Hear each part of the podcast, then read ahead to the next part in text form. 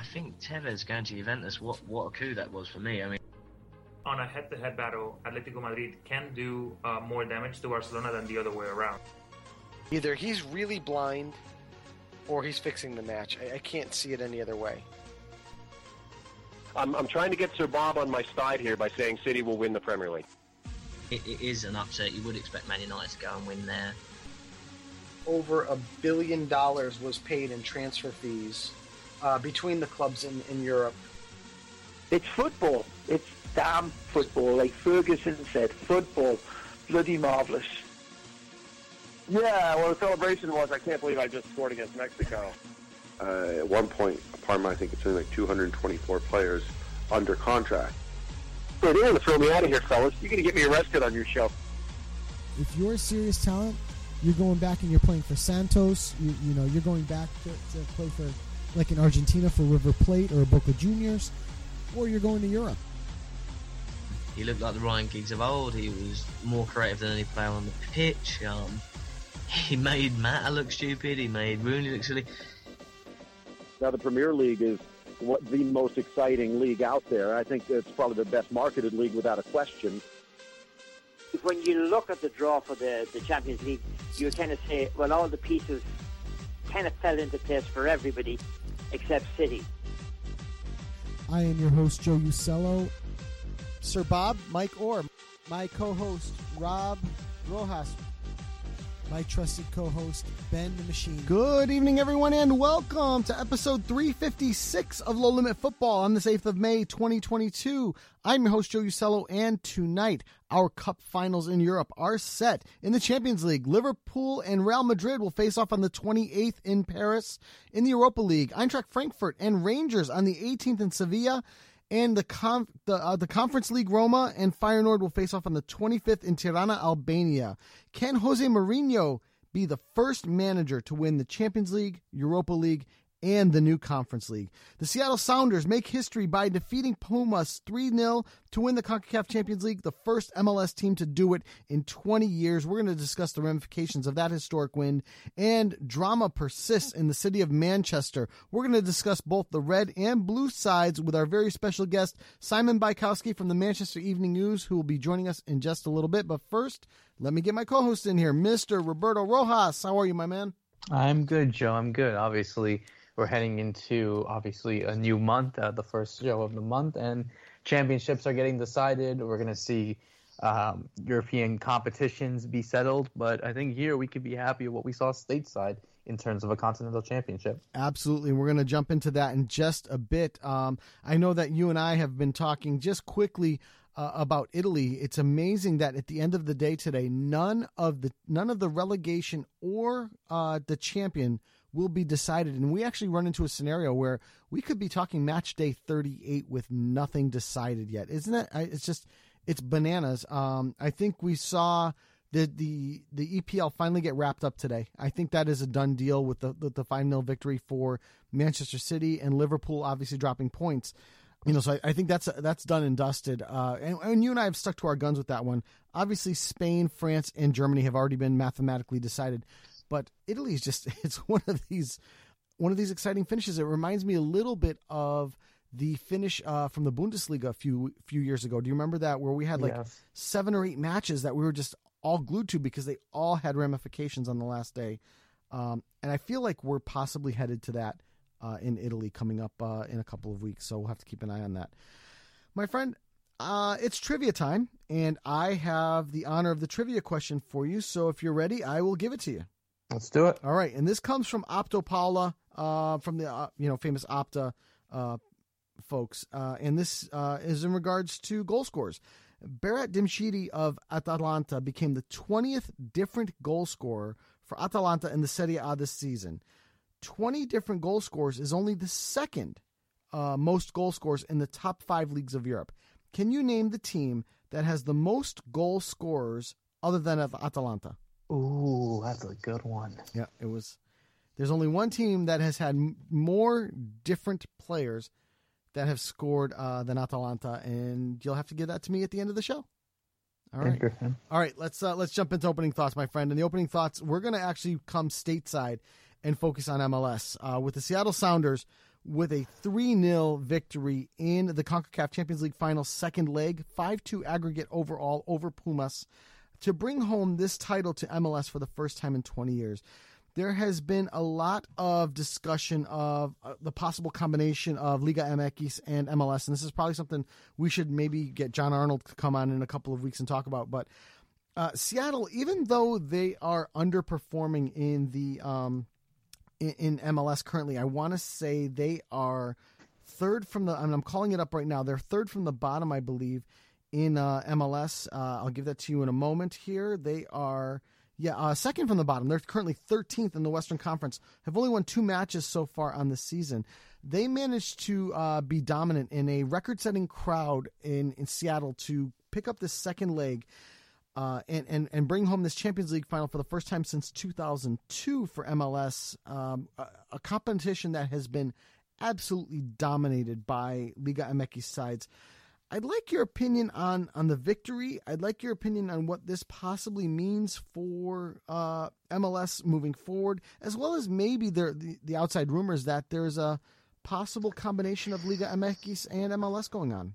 Well, it changes everything. I mean, obviously, this was something that I think a lot of MLS teams wanted, and mm-hmm. you know, I think was something that was kind of an exception, and now it happened. You know, the fact that we saw this kind of thing occurred to an MLS team, and probably the most organized one in the Seattle Sounders, uh, a team that has been always successful in MLS for the last decade or so. I think they've had what two MLS Cups, a few U.S. Open Cups, and a Supporter Shield, and so therefore, I just feel as if though we're seeing now this this kind of progress being made.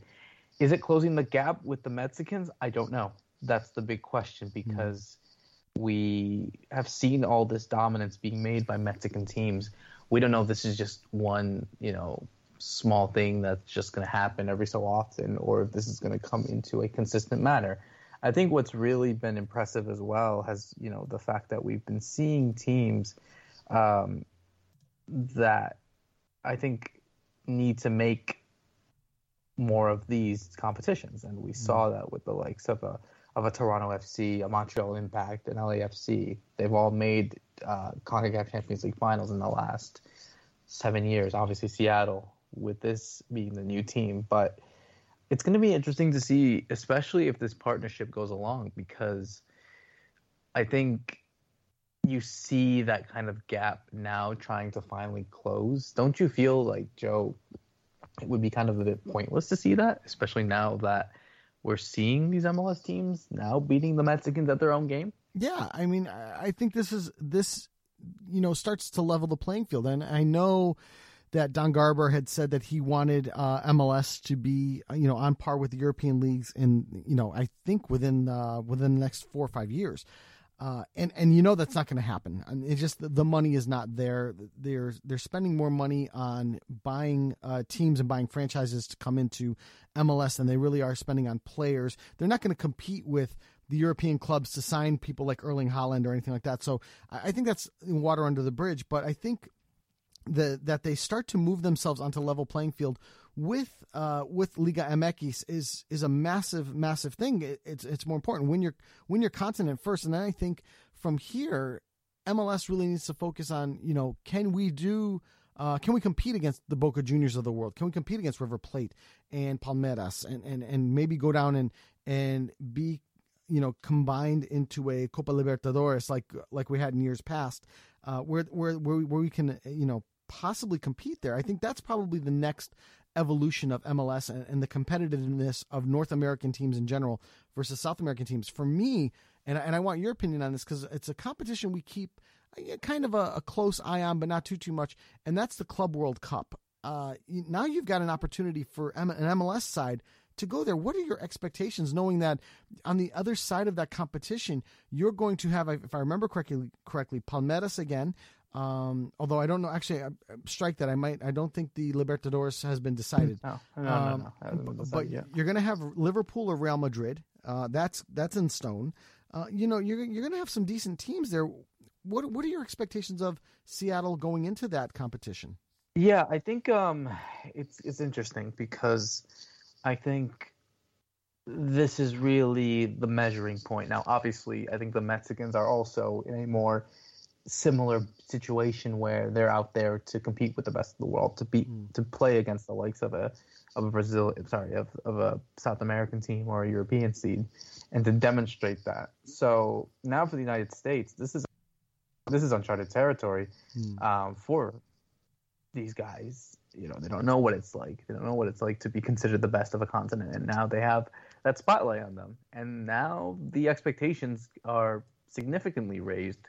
Um, and so, yeah, I mean, it, it, it's it's a chance to prove. I mean, obviously they have to demonstrate that in the games that they play. I mean, they, they have to play other continental champions and then take on the likes of a South America or a or a European team, and then just go from there and, and build that kind of momentum heading into future competitions. And yeah, it's it's hard to compete with these European teams because of the significant financial gain, even for the South Americans who even want to beat the Europeans at the best of their game, and they haven't done that because of this huge financial gap. I mean, it's been ten years since a non-European team won a won a Club World Cup, which obviously is a South American. So right. if it's just as hard for the South Americans to try to match up to this level, how imagine how hard it will be for the the CONCACAF teams. Sure.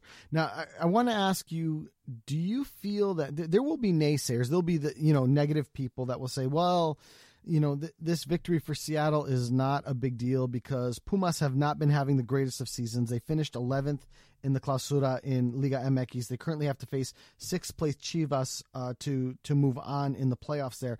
So this is not quite the quote unquote best that Mexico or Liga MX could have could have given us. Do you do you buy into that at all? Or absolutely not. Okay. No one should. I, I agree. On. You're the best in your continent. You won those games to to be the best in your continent. Yeah. You take in that different mentality playing in a competition like this. No, of course it matters. Yeah, I mean, I, I agree with you. I, you know, you've to get to this point, you have to have earned it. This is not a, a spot, and, and I don't care what competition, whether we're talking Libertadores, Sudamericana, the Champions League, the Conference League, doesn't matter. When you've won the the the amount of games and you've won the games that have gotten you to a final, you've earned that right. So I I, I completely with you.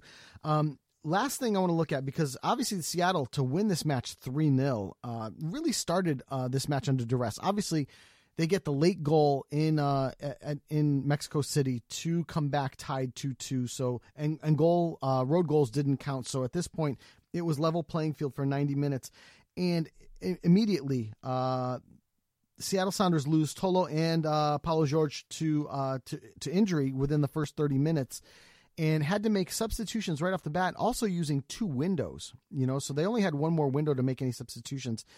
Um, do you give Seattle maybe a little more credit for having overcome the adversity of getting that tying goal in Mexico, as well as the adversity of overcoming injuries to to start this the first half of this match and and score three goals?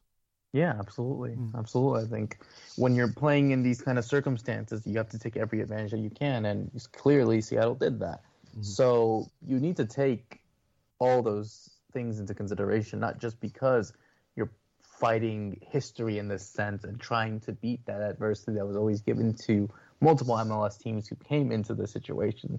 Um, no, I think you have to give credit when credit's due, and so we just have to really congratulate um, Seattle for doing this. No doubt. Um, you know, and obviously the the goal scorers Raul Ruidiaz with with two goals in this one, uh, Nico Lodeiro with a goal and an assist as well in this one. So just fantastic performances from those guys. And uh, congratulations to the people of Seattle, uh, especially for turning out and setting the record for the largest crowd ever for a, for a CONCACAF Champions League match, uh, let alone a final. Um, it was great support. It was great to watch, and certainly a well deserved victory. So let's table our discussion of the CONCACAF Champions League and move back over to Europe. We saw an incredible, incredible uh, comeback for Real Madrid over Manchester City in the semifinals of the of the uh, Champions League in Europe this uh, this week, moving Real Madrid on. Uh, despite uh, you know Manchester City side, which many would regard as the best team in the world, um, but again, Real Madrid really overcame quite a bit to to go into extra time and then go ahead and win this match. Uh, it was certainly I was driving when I was listening to the match, and to listen to it was just incredible. I know you were watching. But what does this mean for Manchester City? At the same time, we've got rumors of Manchester United. We've got more drama going on.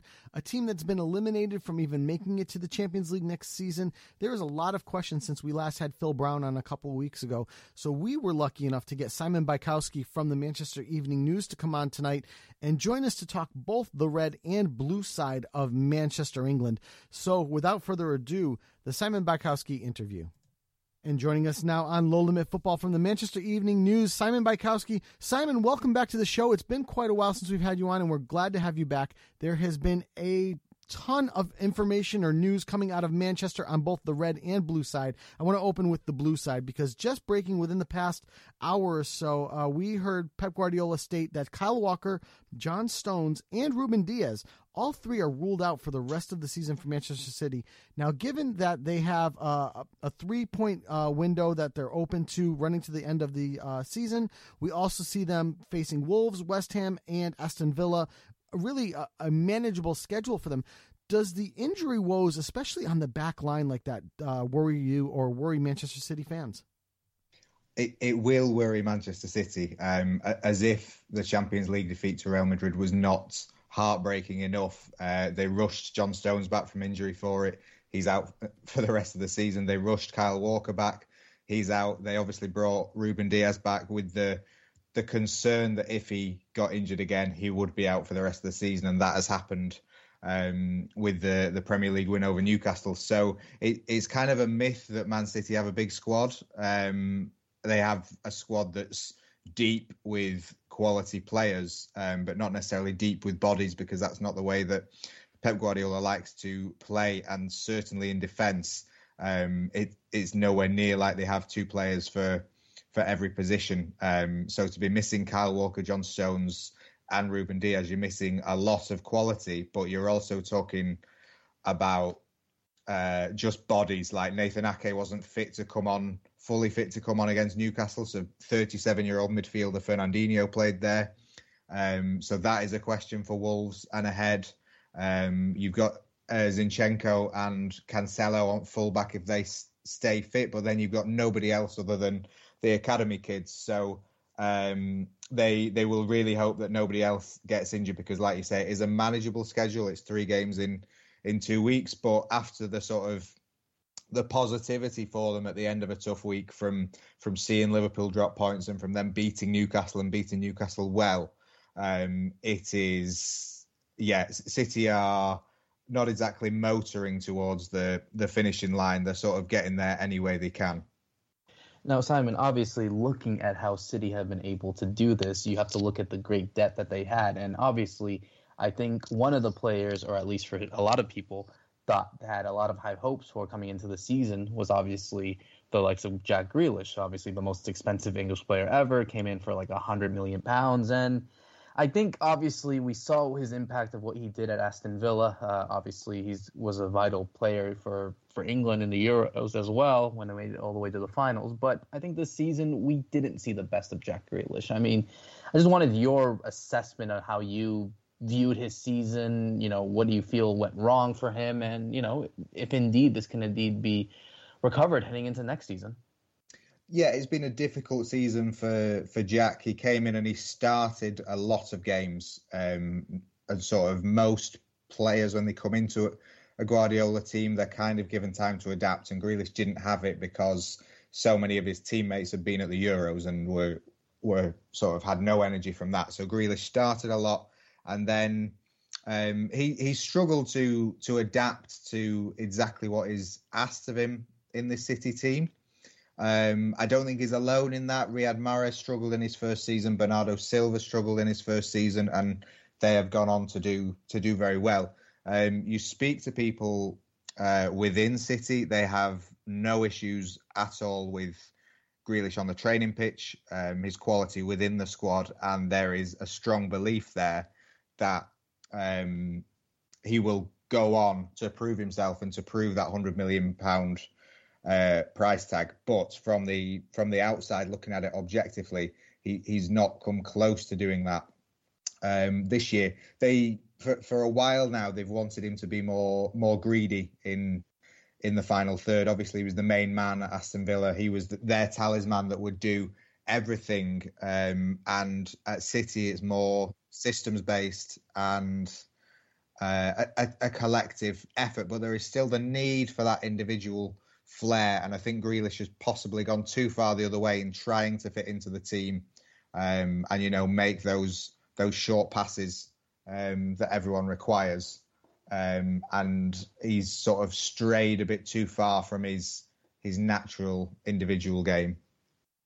Yeah, and I think uh, it's going to be interesting to see what happens heading into next season. As I wanted to switch gears on possibly a potential player that could indeed join Manchester City next season. I mean, obviously, all reports lead to the likes of Erling Haaland heading to Manchester City from Borussia Dortmund. I mean, obviously, nothing's been official at the moment, but given from what you've heard, um, how close of a deal is this? And you know, even then, how big of a move would this be for Man City and for Erling Haaland to make?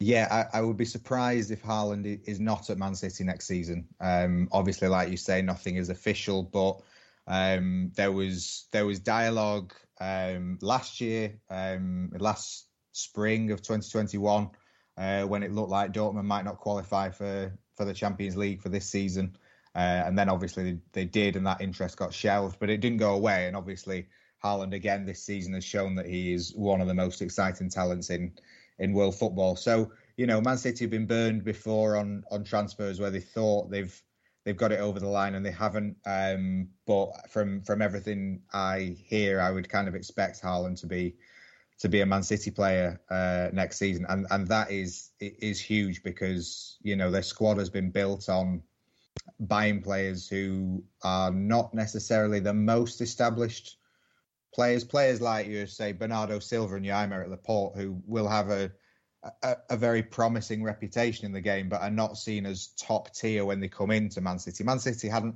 haven't really had competition from clubs for a lot of the players they bought. You know, nobody was trying to buy Kevin De Bruyne when they signed him. Um, but Haaland is different. Haaland has been wanted by Real Madrid, Barcelona, Man United. Every team you could think of wants Haaland and has wanted Haaland. And for obvious reasons. So it, it would be huge for Man City in terms of getting the goal scorer that they've wanted since Sergio Aguero left, but it would also kind of further elevate them in, in European and world football to get a player of his caliber and standing.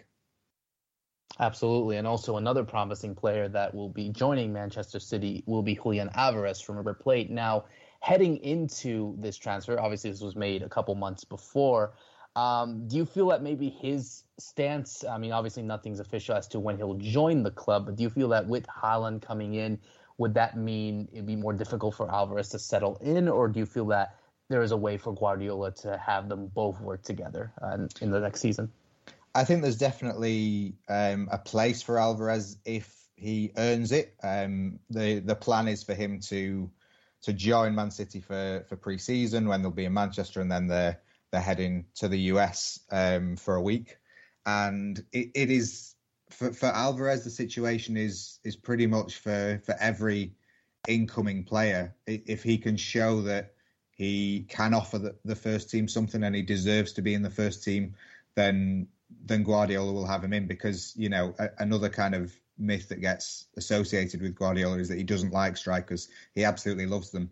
He would love nothing more than a striker that can you know, banging a hat trick every game because it makes him look a genius and it makes the game really easy because they they win all the time. So, you know, Alvarez will be under no illusion that that Erling Haaland is coming to be the main man. Uh, but you never know in football, and you have to take your opportunities when they come. And if Alvarez takes his opportunity uh, in pre-season, then there's every chance that he'll stay with with the squad um, for the rest of the season, and and they don't have any other number nines, so you know there's a good chance he'd get he'd get game time. Now, one number nine that at least has been on the rumor mill so far and also has been performing well for Manchester City in recent matches is Gabriel Jesus. Obviously, this is a Gabriel Jesus who has one more year left on his contract uh, was linked to the likes of Arsenal. And it's interesting to see that he's been getting on form right when those links come about. So I'm here to ask you, Simon, do you feel as if though maybe City will possibly do a U-turn on this and indeed try to keep him at the club? Or do you feel that with everything going on, especially with the likes of an Haaland and an Alvarez coming in, that the future of Jesus at Manchester City seems very bleak? Yeah, I think Jesus is a player who will be available for the right price. Um, I, Juventus and a few other clubs have have shown interest in in him before, and you know he he's shown what he can do on the big stage. Um, his goal record hasn't quite um, been enough at City, but it's still very good. Um, and all the other things he brings to to his game um, certainly make him an asset. City have uh, Jesus, they have Raheem Sterling, and they have Riyad Mahrez, um, three forwards who are all out of contract in 2023. So decisions will have to be made on them this summer because they won't want to to sell them for to let them leave on a free transfer uh, next summer. So, like you say, if well Alvarez is is coming at least in pre-season, and then Haaland comes in, you, you've not got room for for everyone. So City will look to to um, move on. Uh, at least one, I would have thought, and Jesus is is the prime candidate. Uh, I think he's not been as established as as Sterling and Mahrez in the team, um, and has got suitors who would who would want to buy him. But it will come down to price, and you know, City have been very firm in the transfer market. Txiki Begiristain has got a reputation for for not sort of wavering from his valuation of players. Um, and just because players are available on the market in the City squad does not mean they will be sort of given away. Now, Simon, I want to jump in here because I'm glad you mentioned my Juventus because I want to focus on another quote unquote Juventus target in Paul Pogba because uh, rumors started as early as this morning, uh, from what I've seen, that Paul Pogba might be also headed to Manchester City. What uh, what can you tell us about that move? Yeah, I mean, it's um, it, it, would be wild if it happened. Um, mm. I think you know it's, it's been obvious for for some time now that that Paul Pogba has not been happy at Manchester United. They've not got the best out of him, and they don't look like a side that will win trophies um, anytime anytime soon. So Pogba has been looking for for a way out. Um, I don't think Manchester City would be favourites to sign him, um, but at the same time they are you know they're open to signing a midfielder this summer, and if you could get a player as good as Paul Pogba, and I, and I think you know he is seen as a world class midfielder. Mm. Um, I think he's been really let down by the chronic mismanagement at Manchester. Um, so you know if you could get a player of of his quality for free, the the wages financial package would be substantial, but for free, um, that is you know something that you would at least consider in the same way that you know they considered uh, Cristiano Ronaldo from Juventus mm. last summer for um, for a small fee when when the plans to sign Harry Kane fell through. So you know I I, I don't think Paul Pogba will end up at Man City uh, eventually. I think Juventus could well uh, be an option. He certainly loved his time in in, in Turin, but um, you know, City would be would be silly not to consider the possibility of of signing him, especially on a free transfer. And, as a Juve follower, I can tell you that Juve really do need the help in the midfield, so he would be a welcome addition for sure. Um, I want to I want to focus on Manchester United for a minute here because uh, we were lucky enough to a couple weeks ago to have uh, Phil Brown uh, from Beyond the Pitch with us, and we, we went into depth on Manchester United. Since then, things have gone even more sour than they were before, especially with the 4 0 loss to Brighton on the weekend. Uh, United currently are mathematically eliminated from going to the Champions League uh, next season, and if they don't watch themselves, they're actually in danger of falling into either the Conference League or even out of Europe in general. What does this mean for you know the incoming Erik ten Hag, uh, as well as Cristiano Ronaldo, who is you know customarily used to playing in the Champions League year in and year out. What does that mean for him? Do they do they see as uh, the the Cristiano Ronaldo move as a failure, or or is it something they're going to stick with with the next couple of seasons? It, well, it's hard to know where the power lies between Cristiano Ronaldo and Manchester United because you know he he, he is he has been one of their best players this season, um, and he scored so many goals for them and sort of single handedly dragged them through the Champions League uh, group stage. And yet, on the same side, um, you know, there is that nagging question of would they be better building off a team, build, building a team kind of without him because of the the limitations that he has, and certainly when he was linked with, or when Man City were interested in him last summer, that was the big existential question of how would uh, Ronaldo fit in a Pep Guardiola team. Someone like Erik Ten Hag coming in is, you know, has has got this job to build a young progressive team. And where does Cristiano Ronaldo fit into that? Uh, there's no question that Ronaldo is is unhappy with with his season, as every other Manchester United player should be if they're not, because you know they they should have challenged for for the title. They they have a good enough squad to be up there with at least Chelsea, if not Man City and Liverpool, and they've been so far off the pace.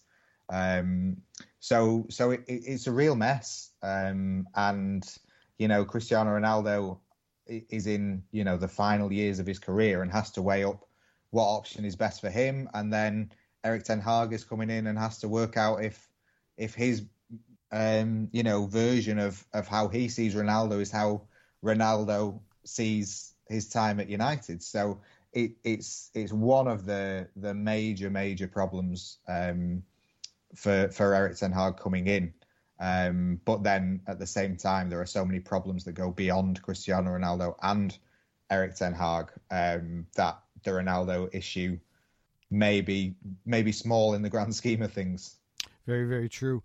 Uh, I want to focus with our last question. Again, thank you for giving us so much time today.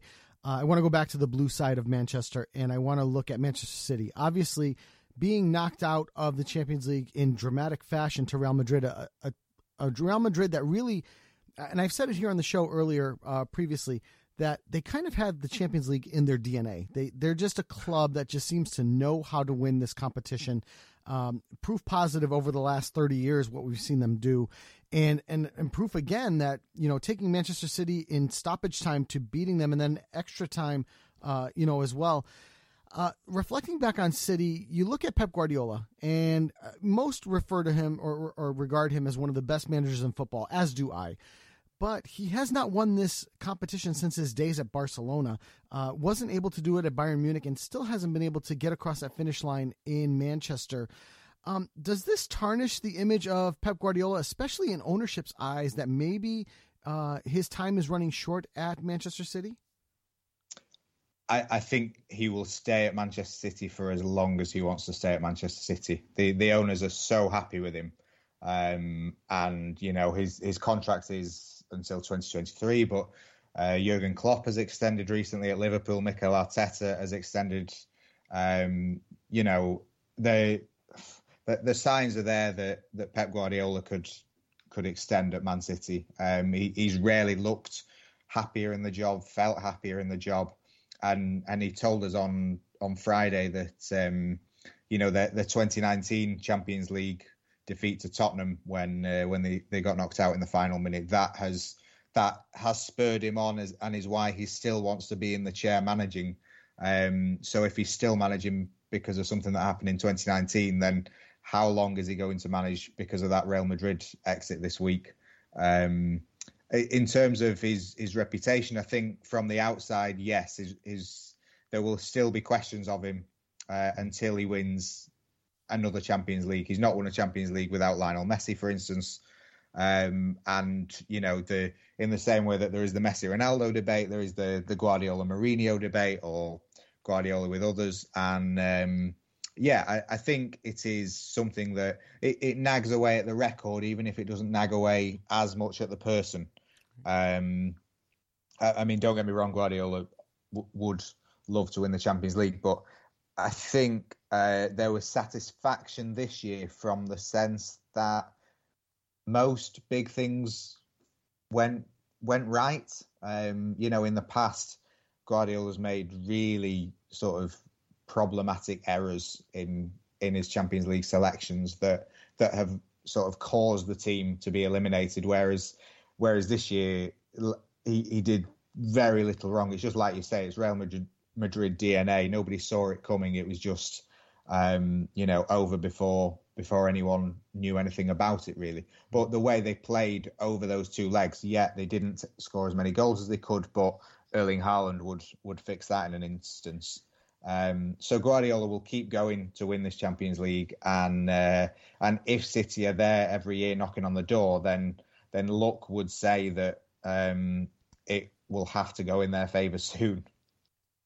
Yeah, you know, and I and I reflect back on City over the season, and one of the one thing they've really missed is that true number nine. Uh, they almost acquired it last summer in Harry Kane, but they weren't able to get that deal done. And I really feel like Erling Haaland coming in and giving City that true number nine, given the talents uh, of this side, they for me they would be the the favorite not only for the, the Premier League but also for the Champions League going into this. And also, you know, looking looking back at Pep Guardiola, I think that if City were to part ways with with Guardiola, which I don't think will happen, there would be dozens of clubs queuing up to to throw boatloads of money at uh, at Pep Guardiola to to come and manage their side. So. Um, it is going to be an interesting summer, both for United and City going into the uh, going into the summer, especially going into the World Cup season, and uh, it's going to be interesting to watch. So, Simon, again, thank you for joining us on the show. Uh, I'm glad we finally got our vacation schedules, our holiday schedules to match up, and uh, and I, we hope to have you back again very soon, my friend. No, thanks for having me.